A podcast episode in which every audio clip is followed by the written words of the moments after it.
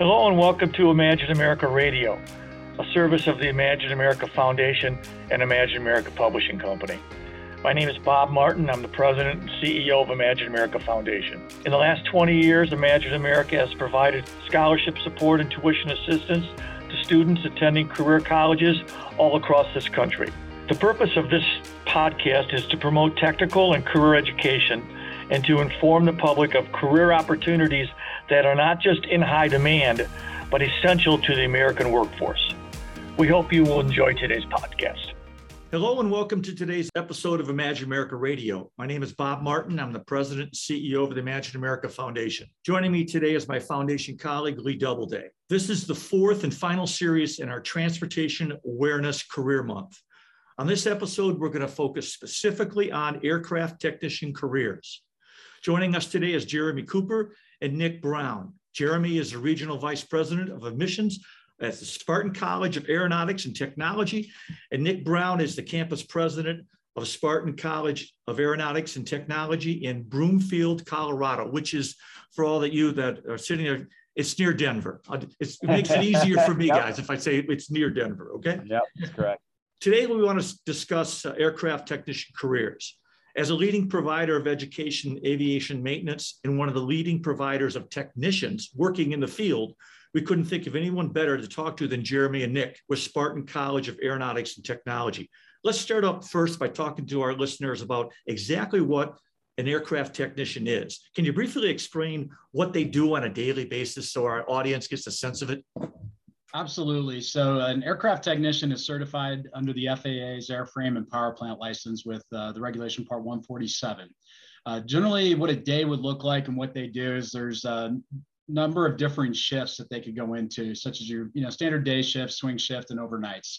Uh, so, looking at it through a lens of somebody that works for a major airline, you're going to uh, work through any issues that may come up uh, during flight or while the aircraft is at the ramp at your local airport and then uh, figure out a solution uh, from a maintenance standpoint on correcting that issue uh, based on FAA requirements and also uh, the manuals for the aircraft manufacturers and get that aircraft back into service.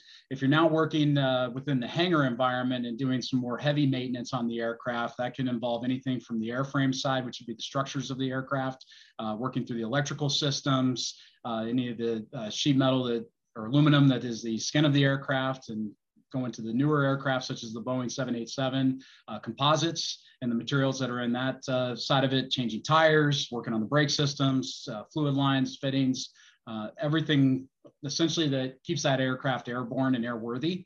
Um, so it's it's a very rewarding career for somebody who doesn't want to be in a traditional office environment. Um, there's a lot of things that change. So if you're uh, an individual that likes to adapt and troubleshoot, this career field is really something that uh, would be a, an eye opener and probably a good experience and a positive way for somebody looking to uh, get into a career that's not your standard nine to five in an office building.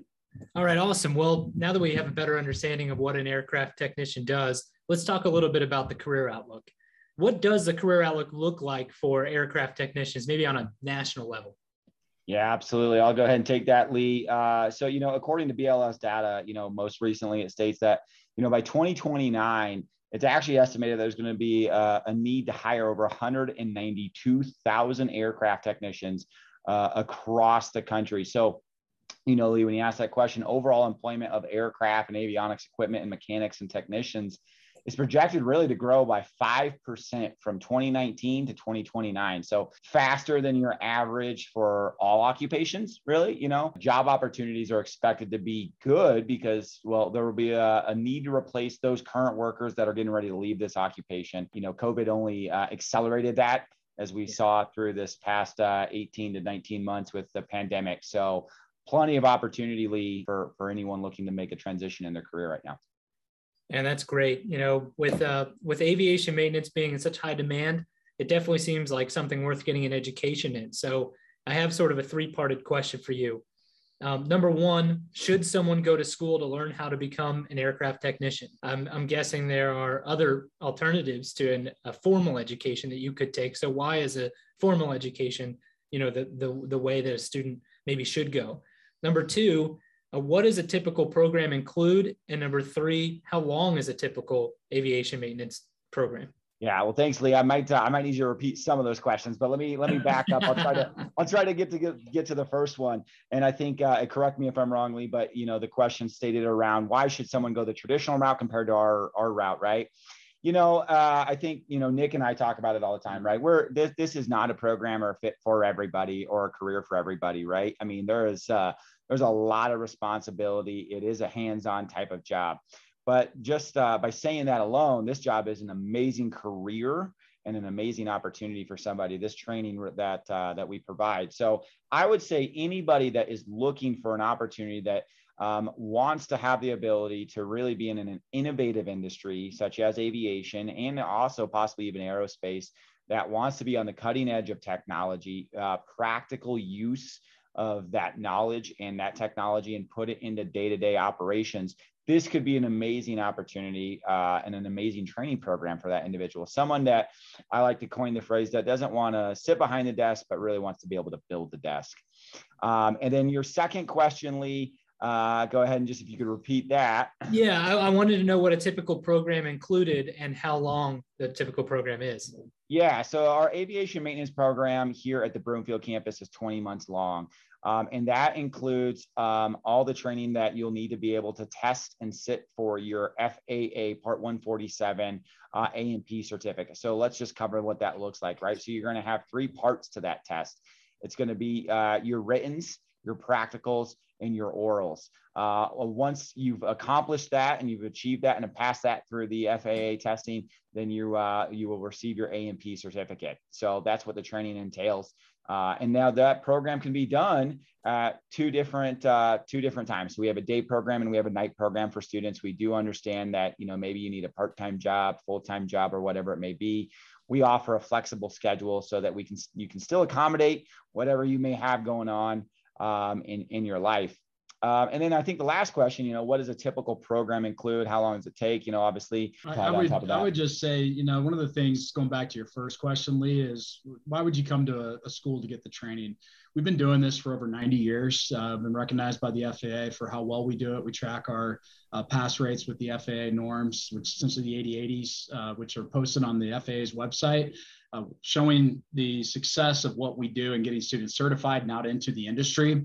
Uh, so having a, uh, a, formal education program that's laid out for a student's success that has a number of years of tenure under its belt to show that we lead students to the appropriate training to get certified and ultimately into the career field of their choice within aviation or aerospace to jeremy's point i think that's something that should be heavily considered you can go the route of uh, possibly doing some bypass exams with the FAA if you have prior military experience, or doing some um, internship, apprenticeship work under a seasoned FAA that's been in the industry for a while and uh, go that route. But you generally a slower path, not as quick to get you out into industry where you can actually start working and earning a living wage. So to answer that question, hopefully that provides a little bit of clarity on why I would say yeah. go to a school where it's essentially been vetted and and tried and true uh, in regards to getting individuals trained and ready for industry. Yeah, you know, and and you know, I, I think you kind of touched on this, but uh, individuals that are coming to your school are going to get a more formal education as opposed to look these are high tech this is high tech equipment right you kind yeah. of need a formal education otherwise you're not going to pass the certification you're not going to be employable uh, the other thing is and i'm going to ask this question and, and just sort of jumping the gun to my next question is um, you know, more along the lines of I know you have relationships with employers and they're going to be working on the machines that are out there in the field while they're at school, which is a very important part. But um, let's just get to the to the next question here, which is let's say I'm someone who's interested in aviation maintenance program. When I tour a campus offering this program, what are a few things that I should be looking for? Because as I just mentioned earlier, this, this program seems like it's going to have to require some up-to-date equipment in order to stay relevant with current work environments. Um, would the equipment that the school uses be something I should consider? And what else should I consider? Accreditation, maybe length of program, and then possibly most importantly, relationships with employers. You know, can you kind of run through a checklist yeah. for me like pretend i'm a student looking at a school what should i be looking for? Yeah that that's phenomenal question lee and I, I, think that's one that we want all of our students to know right? When you're looking at a potential school i look at two things right? It's an investment of your time and it's an investment of your money And our mission here at Spartan is to make sure that you maximize that return on both of those aspects, right? Your time and your money, so that you are able to go out and be competitive in the job field. So if I was a potential student and coming in, or you were a potential student, I would say one, absolutely. First, make sure it's an FAA approved Part 147 institution, right? Because with that, without that, and it kind of backs up to your uh, your question, Lee, is should I look at accreditation? Absolutely, but it's it's not just the accrediting body; it's also is an approved FAA program, right? Mm-hmm. Um, you know, you're not allowed to be an aircraft technician or even work or maintain an aircraft uh, without that A&P certificate. So if an institution has that or doesn't have that, that's a big deal breaker. And I think something that all students should be aware of when they're visiting these institutions and sites across the country. Um, and then, uh, you know, the other one is you're absolutely right, length of program right? Um, you know, the industry, and I, am going to go back up to our previous conversation earlier about the demand. Uh, you know, the demand is here. The demand is now. We said 192,000 jobs, Lee. Bob, that's a that's a that opportunity is now. And, and if I'm a potential student, you're a potential student, um, you're probably going to want to maximize on that as soon as possible. Um, you know, your, your traditional bachelor's degree may take you four or five years. Uh, whereas here at our Broomfield campus, Nick, we have it in 20 months long mm-hmm. if a student stays on track and is able to graduate and pass all their classes, right? So, you know, within 20 months, you have an amazing opportunity to potentially be in the industry.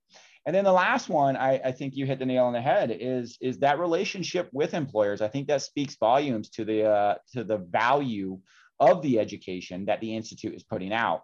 Look, you we're we're, we're working with uh, organizations such as United, their partners, uh, we're working with SkyWest, many, many different uh, airlines that are in this industry we have partnerships with um, that are constantly looking at and interviewing our students.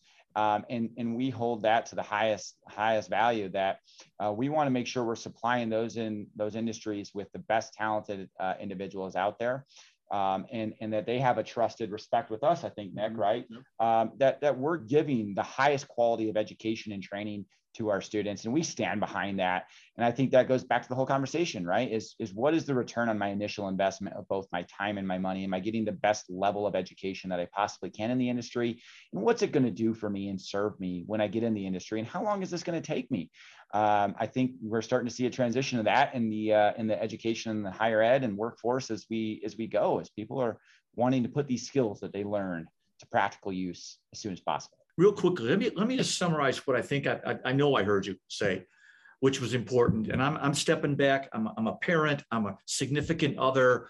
I'm going and I'm looking at your school and I'm trying to advise this person, my maybe my child, maybe my spouse, maybe whatever, about going. And so what I'm hearing you say is that uh, Spartan offers flexible scheduling. In other words, it, it, you've got that flexible scheduling. You've got accreditation, but besides accreditation, more importantly, you've got FAA certification, which means accreditation is good, but if you don't get certified, you don't get the job and you don't make the money, right? I mean, you, you can't get out there and make the money, right? Then I also heard you say you're working on state of the art equipment, which is absolutely critical. I mean, I'm guessing employers come in, they walk around your place, they say, hey, we need more of this, we need less of this, we, you need to get this particular piece of equipment so that because we're moving in that direction. And then I also hear um, length of term, return on investment, which is how much what how much skin do I got to put in and when am I going to start getting that that return back? And I'm hearing 20 month, approximately a 20 month program. Would that be fair? Would those be fair summary points? Am I missing anything, guys? Before I go yeah, on, Bob, I think you've you know, pretty much got it uh, right where it needs to be. One of the things I would say though, uh, with Part 147, we cover all areas of aviation with that training. Uh, so anybody that wants to go work in general aviation, all the way up to the big boys at the major airlines. Yeah.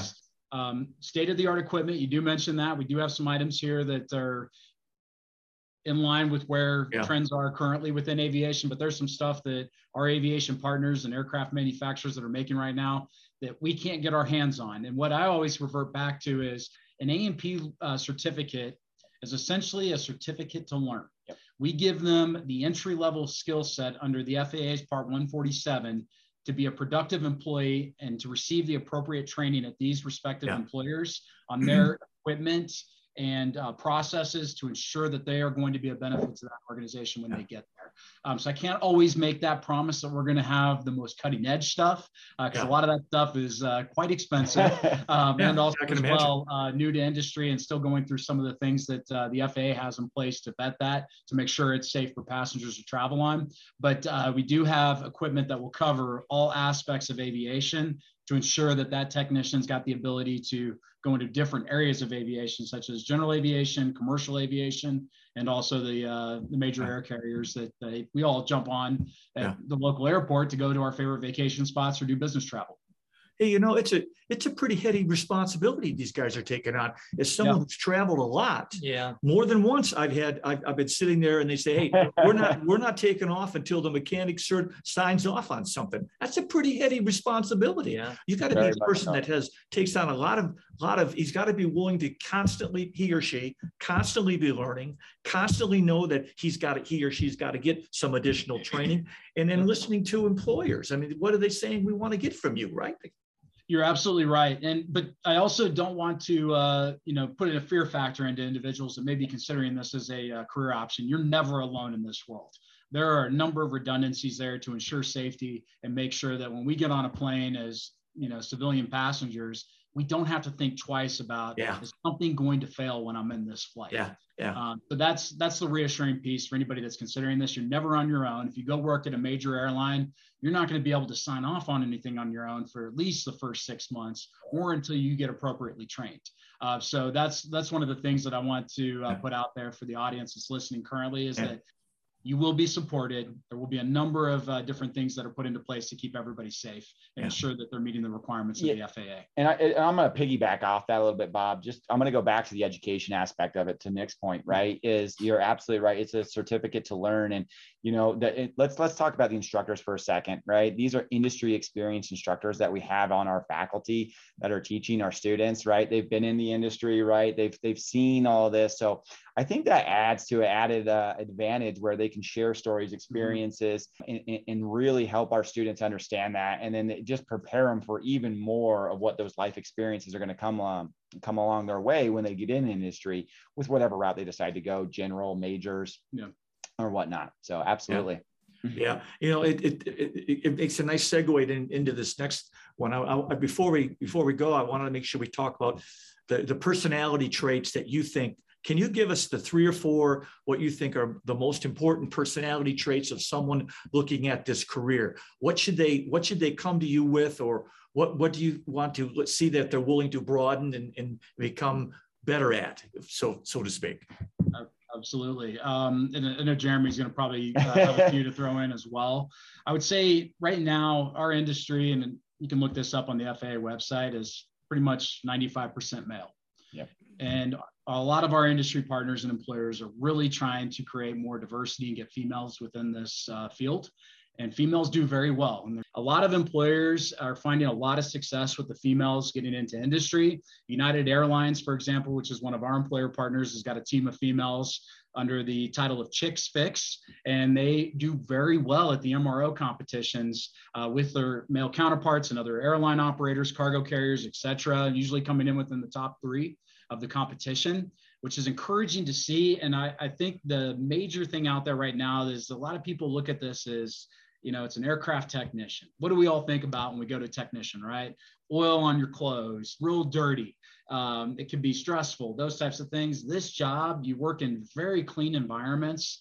Everything's got to be accounted for uh, based on FAA requirements. Every tool's got its place. There's multiple redundancies to ensure safety when you're doing the work on the technician side to make sure that, that aircraft is airworthy. And it is a fun environment. You're not behind a desk. You can be outside, and if you like cold weather in certain parts of the country or world for that matter, or in very nice climates, it, it, it's really your choice once you gain experience and get that leverage to be able to go where you want. Traits, I would say, personality wise, showing up, just being on time is the biggest thing that our employers stress. Can I count on you to show up every day? Because if that airline doesn't have the technicians work or that airplane doesn't have the technicians working on it, that airline isn't making revenue. And that's a big thing for them is they've got to make sure that those aircraft are airworthy and ready to go to take passengers to actually start uh, you know turning the profits that they need to see so that they can pay their employees and also invest in uh, their companies the other thing is a positive attitude and teamwork. Uh, really showing up every day. Not we all have our ups and downs, right? So I'm not going to say we're all perfect and show up and on cloud nine every day, but being able to kind of you know put your personal life to the side, focus on the uh, task at hand, and work with others and support one another to ensure that the job's getting done right every time. I'd say the best technicians that come through our program are the ones that can actually speak to it from a practical standpoint. How does this gear turn? How does this piece of equipment work? And be able to articulate that within a conversation with a, another technician on the floor, your supervisor, to diagnose the issue appropriately and make sure that the fix is done the right way per the uh, aircraft maintenance manual. So those are really the three things that I see that are uh, key indicators of a successful student within our programs, ultimately having a good impact within industry.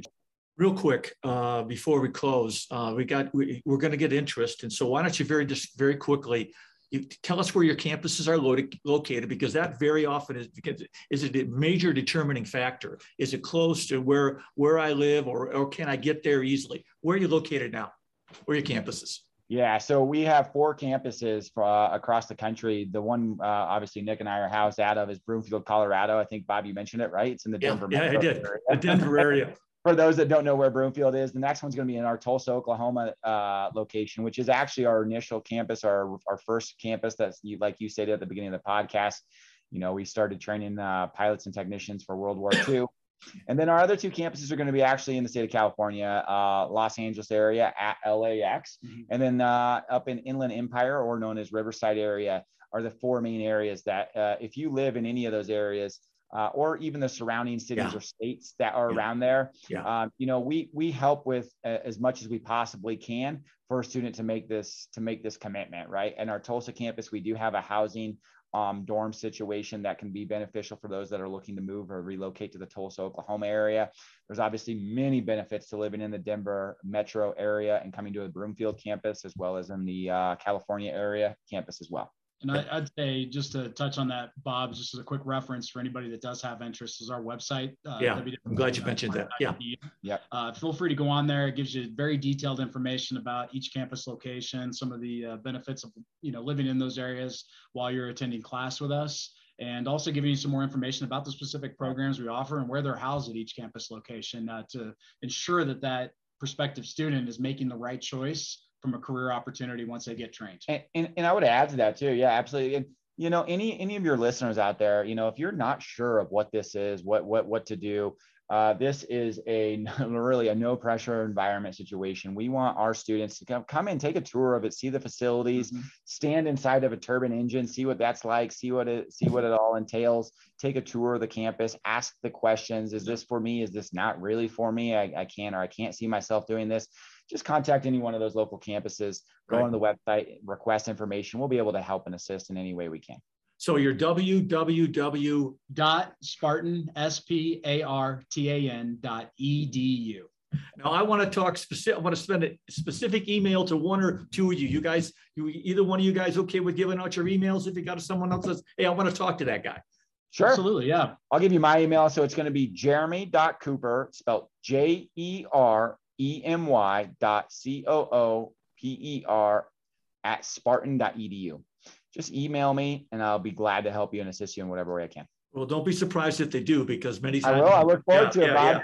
Yeah. hey, we, we, really enjoyed the, this conversation with Jeremy Cooper and Nick Brown with Spartan College of Aeronautics and Technology.